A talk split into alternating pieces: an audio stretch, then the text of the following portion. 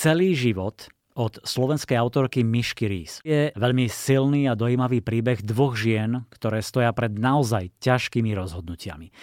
Jednej z hrdiniek, Eve, zomrie bábetko a ona sa nevie ubrániť pocitom, že so synčekom umrelo aj jej manželstvo, ktoré bolo dovtedy funkčné, šťastné, zdravé. Asi by som povedala, že to e, nie je len o tom, ako partnerstvo môže prežiť smrť dieťaťa, ale ako vôbec môže človek, rodič prežiť, že mu dieťa zomrie, hlavne keď je to malé dieťa, ako v tomto príbehu.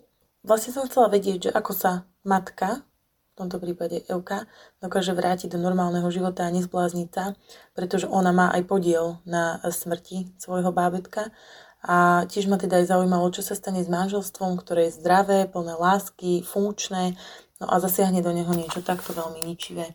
Či je možné to zlepiť, alebo či e, tá láska nenavratne zmizne. Pred podobne ťažké rozhodnutie je postavená aj druhá hlavná hrdinka, Živa, ale nebudem spoilerovať, Naozaj je to závažná voľba a následne si možno aj položíte otázku, môže stáť za to láska, ktorá prináša aj trápenie a odsúdenie okolia? Ja osobne si myslím a živa by som mnou určite súhlasila, že žiadna láska nie je zbytočná, teda vždy má význam a vždy stojí za to. V jej živote sa naozaj prepojí láska s trápením a odsúdením, ale v tomto prípade nepôjde o lásku partnerskú. Živina osudová voľba bude trochu kontroverzná, no rozhoduje sa podľa určitých kritérií. Vníma volanie srdca, hlas rozumu, šepot intuície a aj limity vlastného svedomia. Celý život je príbeh o tom, ako rýchlo a výrazne sa vám dokáže zmeniť život.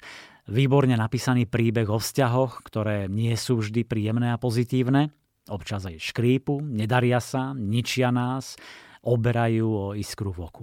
Je to príbeh o materstve, láske, vzťahoch i strate.